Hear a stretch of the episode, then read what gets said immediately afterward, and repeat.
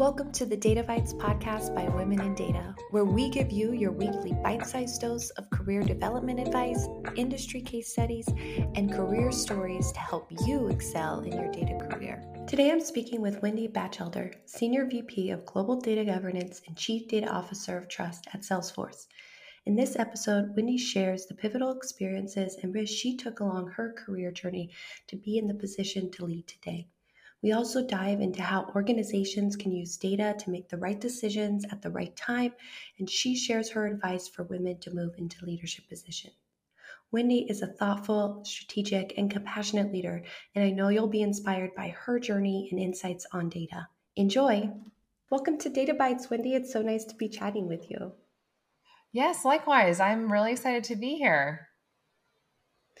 Awesome. Well, I'd love to just dive right in and get a little bit of your background and your story um, so that our audience can kind of level set a little bit with who you are. What are some of the key life experiences that have shaped your thinking and who you are today? Yeah, that would be great. So, I I was always thought I was going to be an accountant. So I actually went to college with an accounting major in hand and thought like I'm I'm going to be an auditor. I, that's what I that's what I'm here to do. And my uh, my father, who was a database administrator um, throughout his career, really encouraged me to take an, a database class, and I did not want to do that. Um, and I fought him pretty hard on it. It's like, Dad, you know, only boys are in the technology classes. Like, I want nothing to do with that. Like, it's it's going to be uncomfortable. I'm going to be the only woman in there. Like, I just I don't want to do it. And he just really encouraged me, you know, you have the right mindset for it. I think you'll find there's a lot of commonality between the way that you feel about like balancing a spreadsheet and the way that you'll feel when you get, um, you know, a, a, complex query to run or um, a program to compile and, and run effectively. Just take one class. And if you don't like it, then you'll know. But just, I really think that, you know, there's a lot of power in technology and it's going to be kind of mm-hmm. like a, a big thing and so you need to really lean in there um, and so I, I begrudgingly agreed to do that and uh, took the class and then had to call him and tell him that I he was right and that I liked it. Um, and so I ended up being uh, accounting and MIS focused, but did like start out my career in audit. I just happened to pursue IT audit. So spent the first half of my career really chasing data through systems, evaluating controls, finding a whole lot of deficiencies, um, primarily around financial reporting, um, doing a lot of Sarbanes Oxley work and um, third party attestation reporting. And then um, found myself one day receiving a phone call from a mentor of mine basically asking me like hey are you done writing us up yet do you want to maybe come over here and maybe fix some of these problems and i just really didn't feel qualified to be um, in data management because I felt like I didn't really know how to fix it. But I had, you know, a high degree of curiosity. I loved learning new things. And so um, I agreed to take on a, pretty significant leadership role, um, leading data management and some regulatory compliance around that. And uh, kind of the rest is history. I've just had these amazing opportunities doing more complicated and complex um, work building out data capabilities at a number of companies. Um, and each one has been uh, different and just complicated and always, you know, always different. And I've really enjoyed it. So, um, you know, it wasn't intentional to be in data. It was sort of a beautiful accident, but I, I've really enjoyed it. Yeah, and what I hear in your story is an, a, a willingness to like almost take a risk and raise your hand and say yes, right? Like even with taking the mm-hmm. class, you're like, okay, I don't really want to do this, but like my dad keeps asking me to, and it sounds like a good yeah. opportunity. So I'll take that risk and I'll just try it, right? And then with the yeah. next position was like, oh, someone approached me and said, hey, you should do this. And it seems a little bit of a stretch, but you were willing to like take that risk and take it on. Mm-hmm. Do you have any advice for people who may be facing similar situations of like, a manager coming to them and saying, "Hey, we want you for this bigger project," or you know, they're mm-hmm. curious maybe about a machine learning class but don't know if they should really commit to it and take it. Like, how did you pull through in those times to, to in a way, take those risks? And what seems like it's really paid off for you. Mm-hmm. Uh, it definitely has. So I think there's really two reasons why I had been comfortable doing that. One is I knew that I could learn new things. I knew I could manage through difficult situations. Um, my father actually passed away not long after that occurred, and I had to learn to persevere. Right, I had to learn to work through challenge and be able to still be successful, even when I didn't feel very much like being successful. And so I think that happening at that point in my life, I was like 19 when he passed, that really shaped my ability to learn how to, you know, just overcome um, hardship. And then, secondly, the other common theme in all of these scenarios and, and many others we could talk about is in all cases, I had someone who believed in me. So, I, you know, my dad believed I could do it in my college class. Uh, my mentor believed that I had the capabilities to deliver on a data management transformation in my first data role. Um, and that has always been something that I've tried to um, just really lean into. And even when I didn't feel confident, to know that someone else felt confident in me meant that even when there were hard days or sometimes extremely difficult days where things just maybe weren't going very well, that I could always come back to the fact that there was someone in my corner who believed that I could do it. And I think that is so important for women in this space to believe that someone believes in them. And I think as women leaders in this space, it's our duty to help that next generation of talent by encouraging them. Um, and I think, you know, if we asked all the women in the data space who believed in them, they would have a name for you and i think that's that's our our responsibility and our great pleasure to be able to do that for the next generation of women as well Yes, I couldn't agree more. I mean, there have been so many times, you know, through my master's program of crying on the stairs of like, I'm not gonna make it through this class, and my fiance right. picking me up and saying, No, you can, right? And then mm-hmm. I mean, even with just women in data starting, no one came to the first event, and I called someone and said, I don't know what I'm doing here, and they said, just wait mm-hmm. 15 more minutes. And if I didn't have that person to encourage and believe in me, I wouldn't have waited 15 minutes, and women in data may have never even been born. So I couldn't agree more. Like we all need those people in our lives, and they don't even even have to be people in the same industry. It could be a friend, right. a family member, just someone to believe in us. And I think that's like a great call to action for our audience too. Of not only is make sure you have those people in your life, but you can be that person for somebody else too. Absolutely. I couldn't agree more. So today you are the Senior Vice President of Global Data Governance and the Chief Data Officer of Trust at Salesforce. Very busy, it sounds like. Um, but one of the things you really talk about a lot is having the right data at the right time. And I love this because it's just so simple and clean. And I would love to know, like, what does this look like? What's a scenario of the right data at the right time look like in an organization? Oh my gosh. I just, I think this is, it's such a simple idea, but to execute it is, I think, much harder, as with most data pro- topics and most data solutions.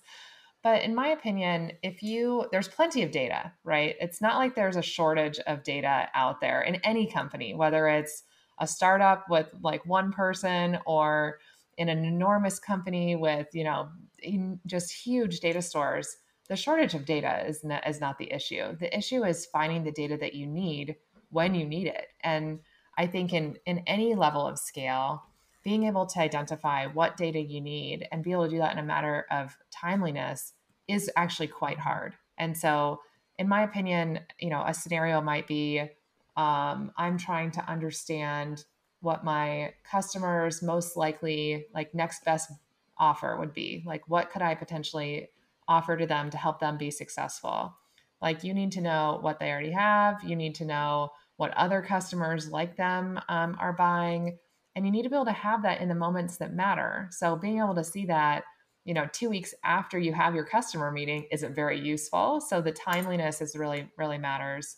And then the last part about like the right controls, I think this is really important in any company, but certainly in companies with customer information, with sensitive data. Um, you know, cus- customers want to know that their data is being handled properly and that only the right people can access it. And so, just making sure that you have the right access controls that's backed up, like all of those natural, like IT general controls are in place. Um, you know, I really think about that. So, you know, a scenario it could be very broad, but like, can we answer business questions with the right information when we need it? That to me is the beauty of putting data to work for you. Um, I often think about that as data informed decisions because ultimately we as humans, like people, um, have to be the ones making the decisions. But by using data to empower that and, and being able to make that informed decision backed by data is just an additional level of comfort that I think we can all appreciate and enjoy.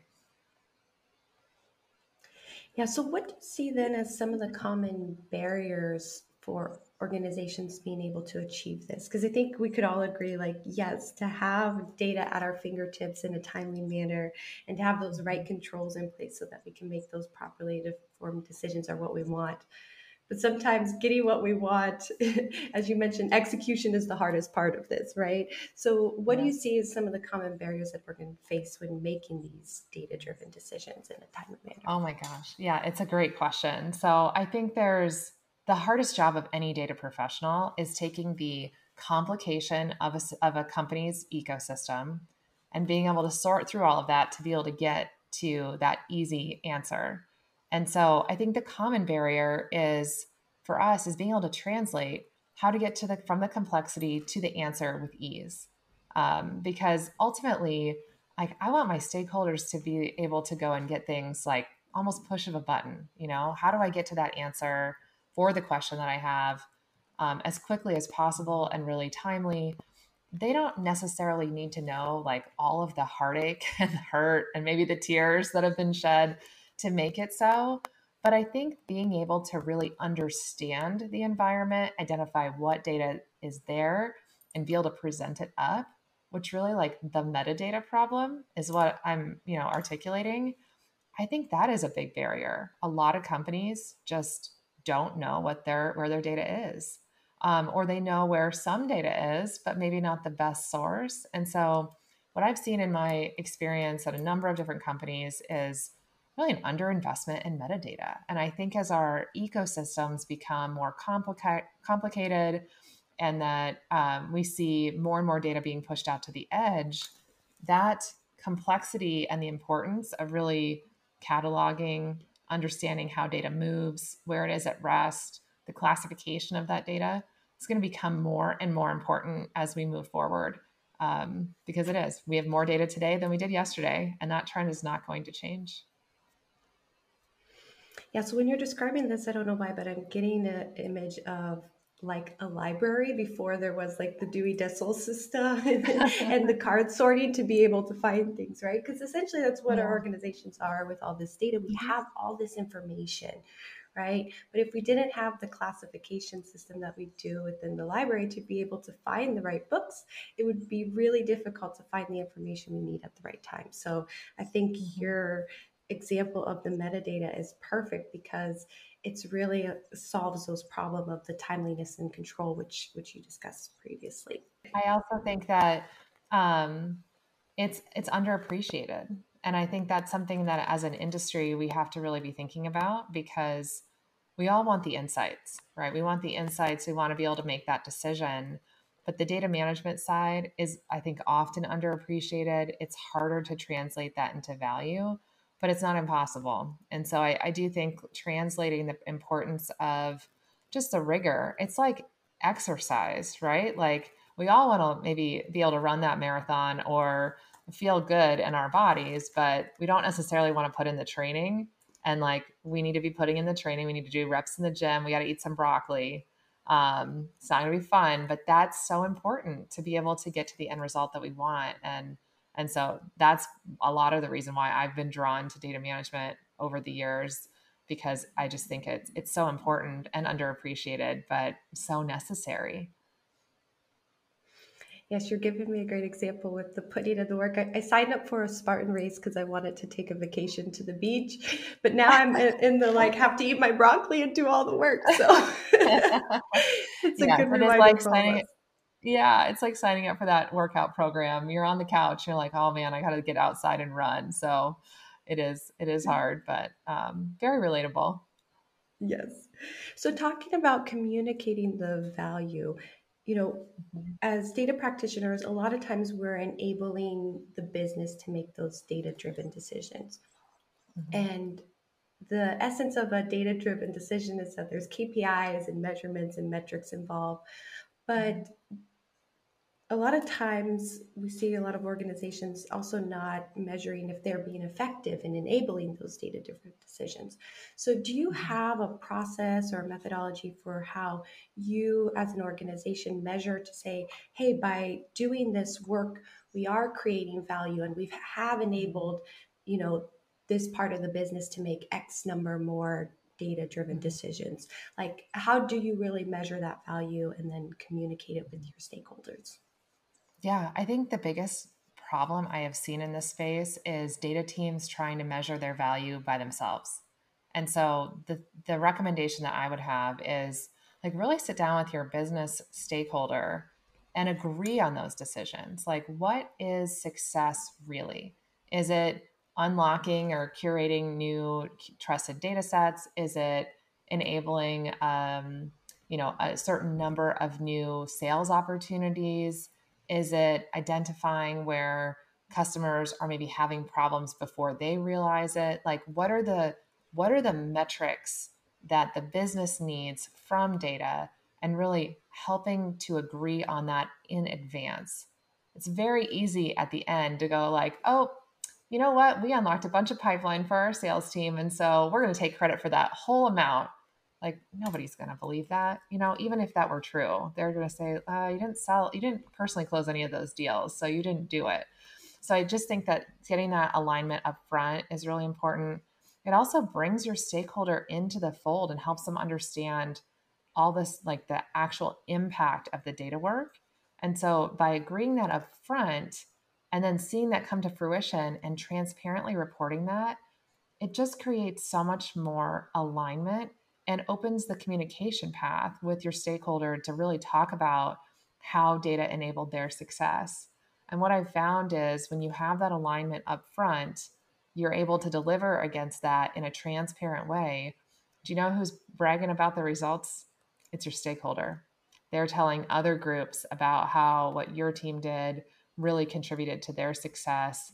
And by that you're just creating a whole bunch of new interest for the services that you can provide within your organization. So I just think bringing them into the fold and having them, you know, really be a vested part of your success up front is a much more collaborative and transparent way to measure, you know, what good looks like. Yeah, and it's also great just scientific methodology practices, right? So if you're a scientist and you have a hypothesis and create a test, you have to define your success metrics before. Otherwise, you know, it's not going to be true because we know we can reshape the data in a way that will highlight the best parts and be what we want it to be. So it's just, you know, kind of eating our own dog food or drinking our own champagne in our own practices there, which I love. It's great. Yeah, absolutely. Absolutely. So there's been a lot of advancements with data driven decision making from the tools available. I mean, Tableau being one of those and enabling mm-hmm. dashboards. And, and now we have even Einstein Analytics that does a lot of this work for you. Um, mm-hmm. this has all been great in enabling these data driven decision making but where do you really see it going in the next five to 10 years? Like, how do you see advancements with technology either changing the way we make decisions or enhancing and enabling it? Yeah, it's a really great question. So, if, if I were going to look into my crystal ball, I think what we would see is that we are our expectations as data consumers and also as customers, we expect those insights to be right at the fingertip all the time. So, what I see is that expectation really getting higher, which means our ability to create insights in the moments that matter. Like, there is no patience for that not being right there all the time and with high quality. So, I think the bar is going to continue to rise, which means that we have to be able to do things that are really complicated with a lot of speed and precision and accuracy. And so I think that I do think that the data management side of the house is going to get a lot more pressure. I also think the job is getting a lot harder because the technologies are emerging at a much higher rate. And I also think the needs for um, our data science profession and our analytics profession will also continue to increase. Um, I think that more people will see analytics be a part of just standard jobs. So the ability to work and be comfortable with data um, at really all levels of an organization, I think will become, um, you know, the norm. And so, you know, data literacy, I think, is going to continue to be a theme that we uh, continue to see people buckle down in. But I think it will just become just standard literacy, like just normal business expectations, not seen as something that like the data people do, but just something that's more common, you know, that everyone needs to be at least somewhat familiar with how to interpret and use data, that they have some cursory knowledge on how to bring data together and derive some sort of insight from it, even if that is just you know being more fluent with excel or you know being able to create a very rudimentary like tableau dashboard. Um, i just think it's going to become more commonplace because data will become continue to be so so important for us yeah i couldn't agree more i see it very much like there was a time when email and using like PowerPoint and Microsoft Office was like something like you added as a skill to your resume, right? And now it's just kind of like, hey, if you're working in an office business setting, that's that's kind of standard. You should come in with these skills. And I see just being able to be comfortable with numbers and read charts and dashboards, just as you mentioned, is, is just going to be a, a standard job practice across the board for everyone. Yep, I think so. So, shifting gears a little bit, I'd love to talk about leadership and just really now that you're in such an impactful leadership position. If you look back we've looked for we just looked forward so now we're going to look back a little bit. You know what would you tell your younger self as you entered your first leadership position? Oh wow. Um, i think the hardest transition for me was being able to let go of the details and be able to really empower my team to do to take care of the details and spend more time taking care of them i almost felt like in that moment and i and i can think about the exact time i had some pretty junior people that were reporting to me and so i felt very much like i needed to really be in all the weeds with them and i think part of being a leader is letting your team learn. And that means that sometimes they have to make mistakes and they also need to have opportunities to fail, just like we did. I mean, how many times can you think of a time where you failed? Like I could, we would need a whole nother podcast for me to just list them off, right? Um, so I think just creating those environments where it's safe to fail, um, that you're, you know, you ensure that it's, you know, something that is normal and that you can celebrate those things when they happen and then you can help them learn from them and really be supporting the team and empowering them to do what they do best um, instead of feeling like i needed to you know be a leader but also know all of the things that they were doing in every detail. I think that's a very natural trap. And so i would have encouraged myself to you know to to let go of some of that and to release it and to let them you know really learn themselves. Um, so that that's what I would tell myself in that moment. Um, but I do think that as women, we often feel like we don't have the opportunity to fail and that we're judged a lot more critically. And I think history suggests that that is true. Um, and so I think we need to release that for ourselves and give ourselves permission to not have to work twice as hard. Um, but that's I think that's that's true for many of us. We we just held ourselves up to that pressure because we felt like we had to. Um, and I would tell myself to let that pressure go. Yes, that was the advice I needed to hear today. This is why I love it. Talking with people because every time I talk an interview with a guest, I learn something and I was like, oh, that was exactly what I needed to hear today to let that pressure go. And it also goes back to your first point of sharing your story of like, we need people to believe in us, right? I think mm-hmm. part of like having that environment to take risk is creating that safe place where you feel supported, where you feel belonging, and mm-hmm. then it allows you to take those risks and not feel the pressure to throw it all on your back and carry the whole team up the hill because that's not what it's about. So I think that's great that's advice. Right. Um, just the last question you chatted, you t- shared a little bit about you know some of the struggles women face in leadership, but what do you think organizations and just society can do as a whole to better support women in these positions or helping them move into these positions? Mm-hmm. Well, I think it's it's a complicated issue, and I, I, think many times we're thinking about it too late. Um, and what I mean by that is we have to help our our kids, our younger generation, those in uh, you know elementary school, middle school, high school, um, really see themselves in in these types of roles. And part of that is being out there. And that's why I love doing podcasts and talks that are especially educationally focused because my hope is that there's some some young girl or some early career professional that sees like, oh my gosh, like there's another woman that had a similar struggle to me and she's doing it. So then I feel like I can do it too.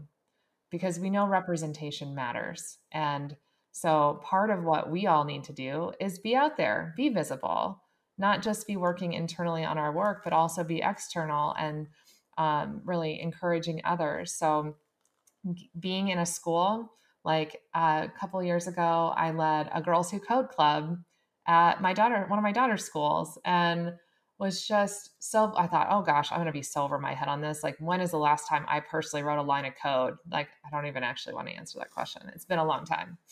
Um, but it was so easy to do. Like Girls Who Code as an organization just provided everything that you need. And so, you know, facilitating it and learning from these girls and just being a part of it, it was so much fun. It was so much fun. I used, you know, a lot of my VTO time to be able to enable that to happen. It was like once a week, it was an hour, it was virtual because it was during the pandemic.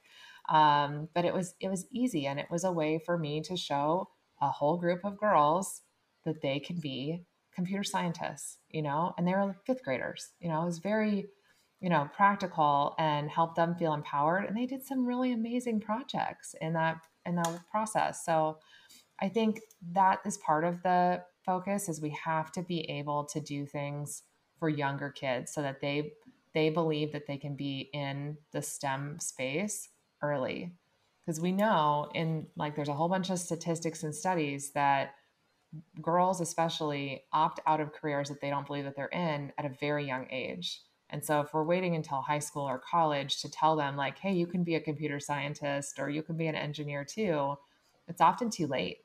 And so getting to them young i think is really important. And then once you have women in your team so fast forwarding to like early career stage women I think we have to make sure that we are empowering them to speak up, making sure that they are speaking their mind in meetings, that they're able to contribute their solutions.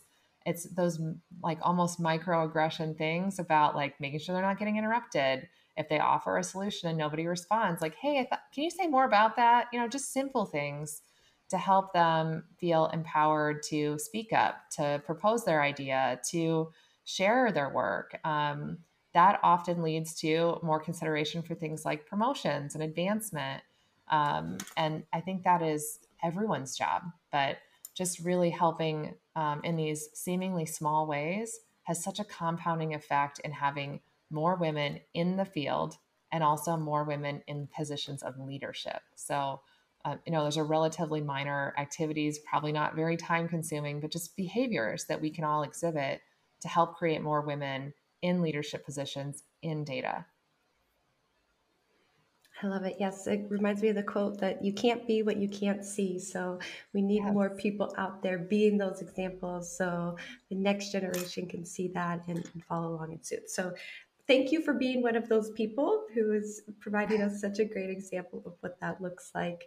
Um, you are not somebody who just talks about it, who, but also lives by the work and practices it as well. So I appreciate that. Mm-hmm. Well, if you're ready, I think we can move into the rapid fire questions. Okay. I'm ready. Okay. What song do you currently have on repeat? Um, currently have a crowded table by the Highwomen on repeat. We're in the process of adopting three kids, and so that's been sort of playing through my mind um, a lot over the last uh, few months, really. But um, every time I need a little pick me up, that song comes up for me. Favorite place you have traveled? Uh, Greece. Happiness is? Um, being around family. And it sounds like your family is getting bigger, so a lot more happiness to follow. yes, I have six kids, so it has been uh, a whirlwind. But yes, I just I love being able to be remote, be home um, with my family. So we spend a lot of time together, which is awesome. Oh, I love it. That brings me a lot of joy. In the next five years, I hope to mm, uh, find new ways to implement data into um, companies, like not just in a data organization, but just really embed that into just general business. We talked a little bit about the literacy, and I just love to see um, organizations really use data as if it's just you know as simple as breathing air. And then, last but not least, to me, curiosity is mm, always being willing to learn new things. I love it. Well, thank you so much for coming on the show. This was such a pleasure. I know I learned a lot from this conversation, and our audience will as well. What's the best way for people to stay connected with you? Oh, um, I try to be pretty active on LinkedIn. Um, I am very passionate about things around equality in the workplace. Um, we talked a lot about women in data, of course. Um, but that's something that I'm pretty passionate about. So I primarily am hanging out on LinkedIn. Um, I do have a Twitter account, but mostly um, that's a great place to stay connected is is on LinkedIn. Wonderful. We'll be, we'll be sure to add your link in the show notes. And thank you so much again for coming on the show. It's such a pleasure. Oh my gosh, thank you for having me. It was delightful. I really enjoyed it. All right, well, stay curious and keep learning, everyone, and we will chat with you next time. Bye. If you're looking for more resources to further your data career or find your tribe, we encourage you to become a member at womenindata.org. See you on the other side.